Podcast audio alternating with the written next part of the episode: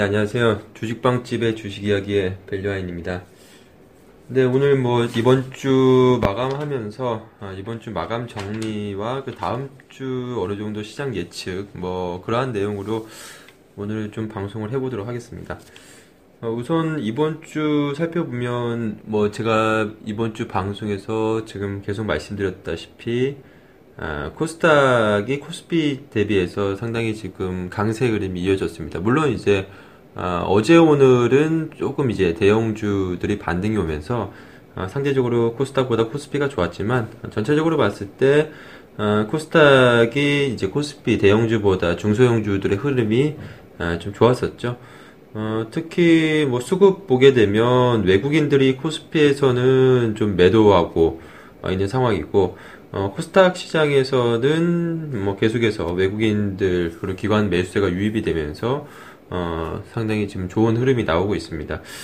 특히 지금 어, 코스피 코스닥 중소형주 같은 경우에 어, 낙폭 과대 그리고 어, 고업 multiple 업종 어, 뭐 쉽게 얘기하자면 어, 주가가 그동안 많이 빠졌던 종목들이 좀, 좀 최근에 어, 주가 상승이 좋았고요. 그리고 이제 그 주가 valuation, 뭐 PER, 뭐 이런 그 주가 valuation이 좀 높았던 아, 그러나 소위 말해서 성장주죠. 아, 뭐 요즘에 뭐 화장품을 화장품이라든지 제약 바이오 아, 이런 종목 업종들이 지금 반등에 나서면서 어, 코스닥이 상대적으로 좋았다라고 보시면 될 것 같습니다. 뭐 여기에 어, 반도체, 장비, 소재, OLED 섹터도 있었죠. 게임주도 있었고요. 어, 그러니까 과거 그 주목받았었던 성장주들이 최근에 어, 그동안 주가가 너무 많이 빠져 있었고 그러면서 어, 낙폭 과대 기술적으로 봤을 때도 낙폭 과대였고 그러면서 재차 어, 최근에 뭐 사드 리스크도 완화가 되고 뭐 이러면서 화장품주들이 좀 많이 올랐었고 아 그리고 어, 지금 IT 쪽이 다시 좀 어, 투자 심리가 회복되면서 반도체 장비 소재 OLED 주뭐 이런 섹터가 계속 어, 좋은 모습을 보이고 있다. 라고 보시면 될 것 같습니다. 어, 당분간 뭐 이러한 흐름이 저는 이어지지 않을까 그렇게 보고 있고요.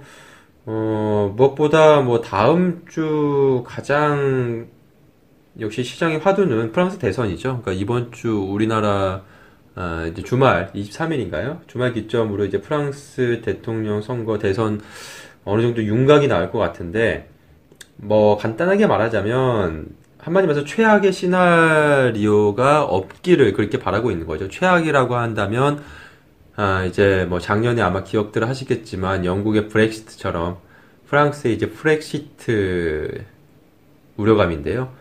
그러니까 가장 이제 극우 쪽에 있는 르펜 그리고 급진 좌파인 멜랑숑이 아, 만약에 이제 결선 투표에 이제 진출을 한다라고 하면 뭐 누가 되든 정말 프렉시트 가능성이 높은 상황이어서 어, 정말 이제 최악의 시나리오가 되는 건데 그러면 이제 작년 브렉시트처럼 시장에서 한번 충격파가 올 가능성도 뭐 염두를 해야 될 것 같습니다.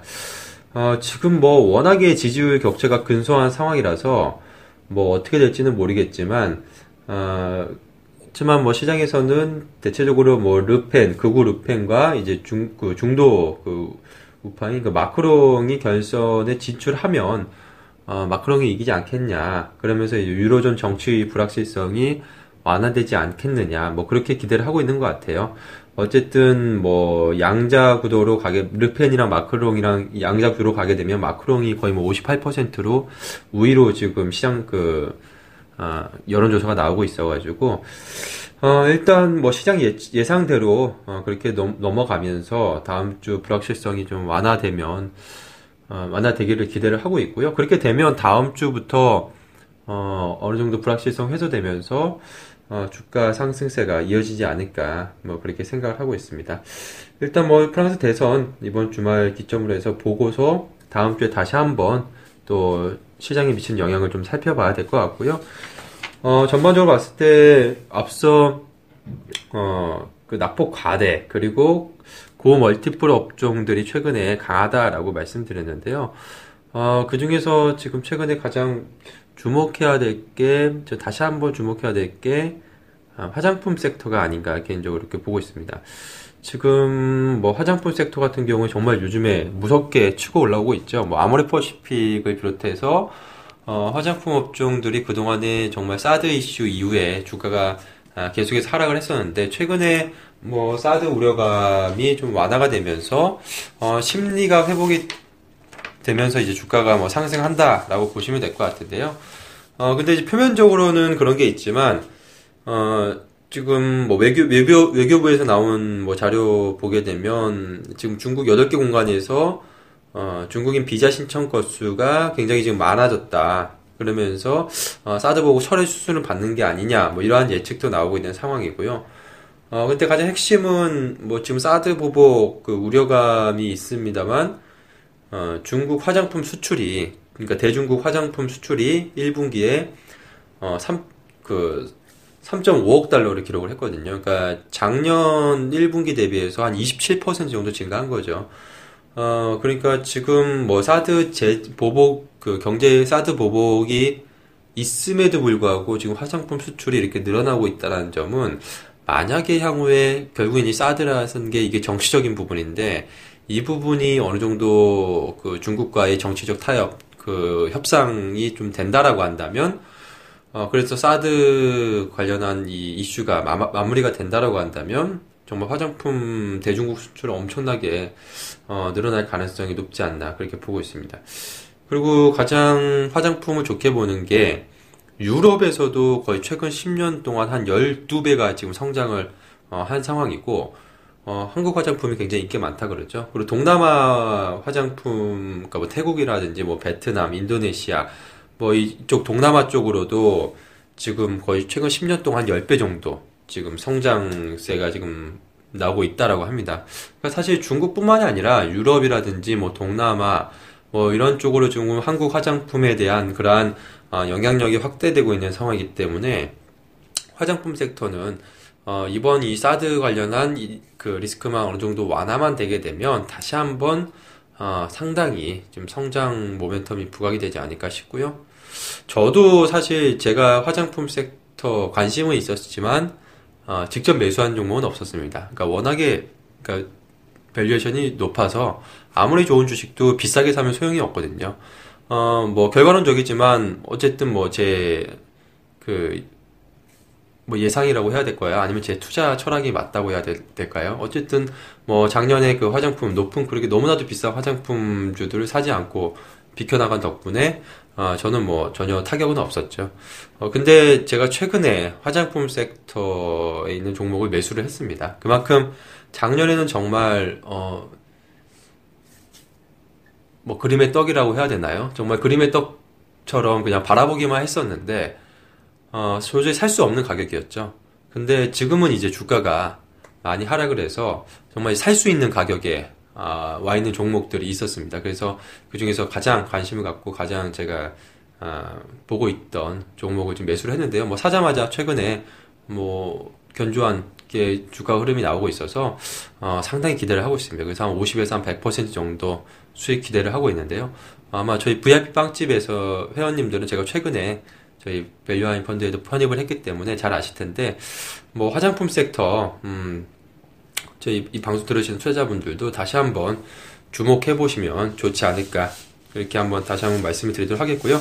그리고 지금 뭐 1분기 실적 이제 본격적으로 어닝 시즌 나오고 있는데 어, 가장 지금 엄청난 실적을 내놓고 있는 게 바로 지금 은행주입니다. 아, 저희 그 팟캐스트 방송 꾸준히 들으신 분은 아시겠지만, 아, 제가 지난번에도 한번 은행 업종에 대해서 은행주는 꼭 포트에 한 종목은 있으셔야 된다. 10%는 꼭 편입이 돼야 된다. 왜 그 이유는 금리 인상이 이제 결국에는 더 이상 추가 금리 인하 가능성은 확률적으로 봤을 때 굉장히 낮다. 이제는 향후 2, 3년간은 최소 금리 인상 기조로 갈 가능성이 높다. 그러니까 지금보다 1.25%보다 금리가 아, 밑에 아래쪽보다는 위쪽으로 가는 게 훨씬 높다. 그렇다고 봤을 때는 아, 은행주들의 실적이 좋아질 수밖에 없기 때문에 뭐 님이 이제 순이자 마진이 이제 회복될 가능성이 높죠.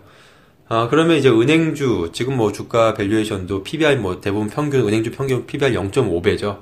그러면 이제 은행주들이 음, 상당히 좋다. 그래서 은행주를 꼭 편입하자. 뭐 그런 얘기를 드렸었는데 지금 뭐 은행주들 엄청난 지금 실적을 좀 내놓고 있습니다. 뭐 KB금융이 실적 내놓았는데 어, 시장 컨센서스 거의 뭐 46%를 상회했다라고 뭐 그렇게 나오고 있습니다. 지금 1분기 한 8,600, 8,700억 정도 영업이익이 나왔는 순이익인가요? 영업이익이 나왔는데 어, 뭐 KB금융 엄청난 뭐 실적을 지금 내놓고 있고요. 어, 이 밖에도 지금 뭐 은행주들, 뭐 신한이라든지 하나금융, 뭐 계속해서 뭐 실적 아, 굉장히 뭐 좋지 않을까 그렇게 뭐 보고 있습니다. 지금 은행주들 어, 지금 가장 주목을 해야 되지 않을까 그렇게 보고 있고요. 뭐 은행주도 워낙에 많이 상승을 했습니다만 최근에 어, 여전히 주가 valuation 매력이 워낙에 높기 때문에 전 장기적으로 봤을 때 은행주는 꼭 포트에 편입하시면 좋겠다라는 말씀을 드리도록 하겠고요.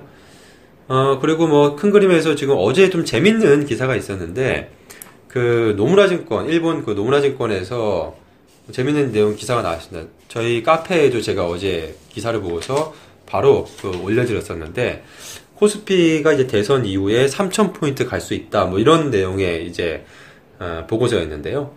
어, 뭐 보면 이제 다음 달 이제 5월 9일이 저희 이제 대, 대통령 선거일이죠. 그러니까 대선 이후에 선거 이후에 코스피 지수가 한 3천까지 올라갈 수 있다라는 그런 전망을 내놓은 건데요. 어, 그 이유가 이제 새 정부 출범 이후에 기배, 기업 지배 구조가 개선돼서 주주 권리가 강화되고 기업의 배당 성향이 높아지면서 어, 한국 증시가 상승 탄력을 받을 것이다. 뭐 이런 내용의 분석이었어요. 어, 어쨌든 뭐 저도 개인적으로 공감을 하고요. 음, 지금 뭐 3,000포인트 하면 어떻게 보면 조금 막연한 뭐 얘기일 수도 있겠습니다만 전 충분히 가능하다라고 생각을 합니다. 그 이유가 바로 뭐 저는 항상 숫자를 중시하는데 어, 중요한 뭐 우리나라의 그 valuation이 아닌가 싶습니다. 지금 사실 노무라 증권에서도 3,000포인트를 예측을 한게 어, 한국 증시 PER이 지금 PER가 9배 정도 수준이거든요. 어, 근데 신흥국 증시가 PER가 12배 정도입니다. 그리고 어, 미국 비롯해서 선진국 증시 평균 PER이 16배 정도거든요. 그러니까 뭐 정말 맥시멈 선진국 증시 뭐 valuation을 적용한다라고 한다면 뭐 3,000포인트도 어, 못갈 가능성이 없는 거죠. 그러니까 어, PBR로 봤을 때도 어, 우리나라 증시가 PBR이 1배고 그리고 신흥국 증시가 PBR이 한 1.4배 그 정도 되고요. 그리고 선진국 증시가 PBR이 2.1배 정도 되니까 뭐 PBR로 봤을 때는 뭐 지금 뭐 더블이니까 뭐 4,000포인트까지도 뭐 갈 수 있다라는 얘기죠. 그러니까 퍼로 봤을 때는 충분히 뭐 3,000포인트, PBR로 봤을 때는 뭐 4,000포인트까지도 갈 수 있기 때문에 어 저는 충분히 음 가능하지 않을까. 그래서 정말 대선 이후에 이게 뭐 기간이 뭐 대선 후에 당장 간다 뭐 그런 전망은 아니지만 어쨌든 이 노무라 증권에서도 음 차기 정부에서 그러니까 대선 이후 차기 정부에서는 코스피가 충분히 3천에는 가지 않겠느냐 그렇게 예상을 한 것 같습니다. 어, 우리가 여기서 좀 재밌는 사실을 한번 살펴볼 필요성이 있겠는데요. 제가 어제 노무라 증권의 이 리포트 그 보고서를 보고서 그 코스피 최근 한 20년 동안 코스피 동향을 한번 살펴봤습니다. 아, 봤더니 굉장히 재밌었는데요. 어, 지난 IMF, 97년 IMF 이후에 그 다음에 이제 민주정부라고 해야 되나요? 이제 김대중 노무현 정부가 이제 10년이 있었죠. 그 이후에 어, 이제 이명박 박근혜 정부가 10년, 9년 9년 정도일 텐데 어쨌든 20년 동안 그렇게 절반씩 그 진보와 이제 보수 이렇게 나눠서 집권을 했었는데 재밌는 거는 IMF 물론 IMF라는 좀 특수성이 있긴 했습니다만 코스피가 이제 김대중 정부와 노무현 정부 당시에 거의 10배 상승을 했습니다. 아마 차트 그뭐 HTS 켜놓으시고 월봉 차트 코스피 월봉 차트 보시면 아시겠지만 어, 거의 300포인트 대에서 3, 400포인트 대에서 거의 2000포인트 대까지 뭐 최저점으로 한 277포인트였더라고요. 어, 97년인가 98년인가 그 정도쯤에 1997년 98년 정도에 그러니까 사실 김대중 노무현 정부 때 거의 지수가 한 10배를 상승을 한 거죠. 그러니까 노무현 정부 당시에 최고치가 뭐 금융위기 이전에 잘 아시겠지만 2000포인트까지 상승을 했었죠. 근데 이제 그 이후에 어떻게 됐냐? 그만 잘 아실 겁니다. 이제 이명박 정부, 이명박 박근혜 정부 내내 10년 동안 코스피가 뭐 2000포인트에서 계속 뭐 오르락 내리락 뭐 1700에서 2000포인트, 2100포인트 뭐 이렇게 계속 왔다 갔다 했죠. 그러니까 10년 그 김대중 노무현 정부 동안 10년 동안 코스피가 엄청나게 그러니까 한국 증시가 엄청나게 상승을 했었고 지난 10년 동안 횡보 장세가 지금 이어졌었죠. 어 그러면 충분히 이번 정부가 바뀌게 되면 저는 개인적으로 뭐 정치적인 성향 이런 걸 떠나서 어 충분히 그 어느 정도 한국 증시가 이제 제대로 글로벌 시장에서 평가받을 수 있지 않을까 그렇게 기대를 하고 있습니다. 지금 뭐 신흥국 증시보다도 한국 증시가 PER가 낮, 낮다라는 거는 거의 한 30% 정도 지금 디스카운트 되어 있는 상황이거든요. 그러니까 지금 한국 증시 valuation은 어, 한마디로 말해서 저 같은 가치 투자자 입장에서는 너무나도 싼 그러한 어, 증시가 아닌가 싶습니다. 그래서 어, 저는 개인적으로 이번 차기 정부에서는 충분히 코스피가 3천, 뭐, 뭐 크게는 뭐 4천 포인트까지도 갈 수 있지 않나 그렇게 기대를 하고 있고요. 어, 그 다음 대, 다음 달 대선 이후에는 본격적으로 증시 전반에 대한 그런 투자 심리도 회복이 될 수 있는 상황이기 때문에 어, 지금부터 그러니까 그 동안은 최근에 한 10년 동안은 정말 어떻게 보면 돈 벌기가 어려웠거든요. 박스권이었잖아요. 그러니까 그 10년 전 그러니까 1990년대 후반부터 2000년대 중반까지 그때가 사실은 돈 벌기가 굉장히 좋은 시기였죠. 뭐 지수가 10, 배를 가는데